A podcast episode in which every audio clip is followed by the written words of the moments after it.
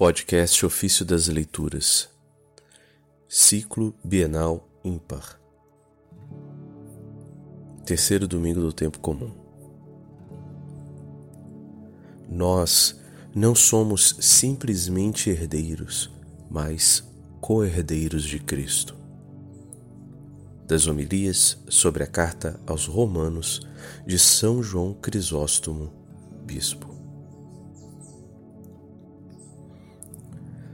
Todos aqueles que são guiados pelo Espírito de Deus são filhos de Deus. E vós não recebestes um espírito de escravos para recairdes no temor, mas recebestes um espírito de filhos adotivos, por meio do qual gritamos: Abá, Pai. Romanos 8, 14 a 15.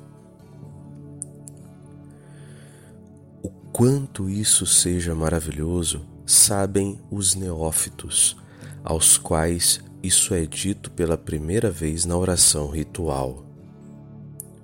Como? dirás tu. Não chamavam também eles de Pai Deus? Não vês que Moisés disse: Esqueceste o Deus que te gerou?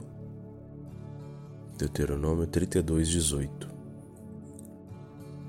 Não vês que Malaquias, em tom de reprovação, disse: Acaso não nos criou um único Deus e não temos nós todos um só Pai? Malaquias 2, 10. É verdade, e temos muitas outras passagens. Porém, não lemos em nenhuma delas que estes tenham chamado Deus com esse nome ou o tenham invocado assim. A todos nós, porém, sacerdotes e fiéis, príncipes e súditos, foi ordenado a rezar assim, e esta é a primeira palavra que pronunciamos depois daquele maravilhoso nascimento depois do novo e estupendo rito dos neófitos. Finalmente, mesmo se eles por acaso o tivessem chamado Pai, o haviam feito instintivamente. Aqueles, ao contrário, vivem na economia da graça, experimentam-no como Pai porque são movidos pelo Espírito Santo. Há de verdade o espírito de sabedoria, através do quais, dos quais homens simples e ignorantes se tornam sábios, como nos é confirmado pela doutrina deles. Há um espírito de poder, pelo qual simples homens ressuscitaram mortos e expulsaram demônios. Há o espírito de cura, o espírito de profecia e o espírito das línguas. Assim, também há o espírito de, de adoção. E como, é, e como reconhecemos o espírito de profecia todas as vezes que quem o possui prediz acontecimentos futuros, dizendo não o que ele pensa, mas o que a graça o faz dizer, assim também acontece com o espírito de adoção. Todas as vezes que aquele que o recebe chama a Deus com o nome de Pai, é movido pelo Espírito. E para mostrar a autenticidade disso, o apóstolo se expressa em língua hebraica. Não disse somente Pai, mas Abá, Pai. Termo com o qual os filhos chamam seus pais.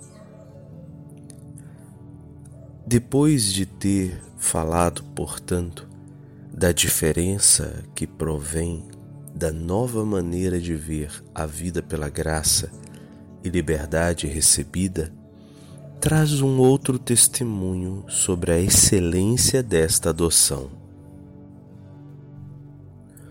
O próprio Espírito atesta ao nosso espírito que somos filhos de Deus. E se somos filhos, somos também herdeiros. Romanos 8, de 16 a 17. Herdeiros?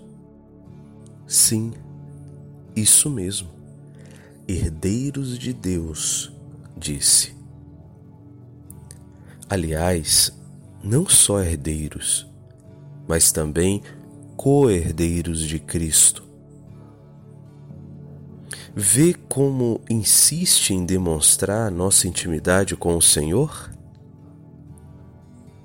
Em verdade, da mesma forma que nem sempre os filhos são herdeiros, expõe com precisão que nós somos filhos e herdeiros. E porque nem sempre se é herdeiro de grandes riquezas, afirma que nós obtivemos também isso: sermos filhos de Deus. E ainda, porque pode acontecer que alguém seja herdeiro de Deus, mas não propriamente co-herdeiro com o unigênito. Demonstra que é mesmo desta forma que isso nos foi dado. Ora, se é uma graça inefável ser filho de Deus, pensa o quanto possa ainda mais também ser herdeiro. E se isso já é extraordinário, mais ainda o será se for co-herdeiro.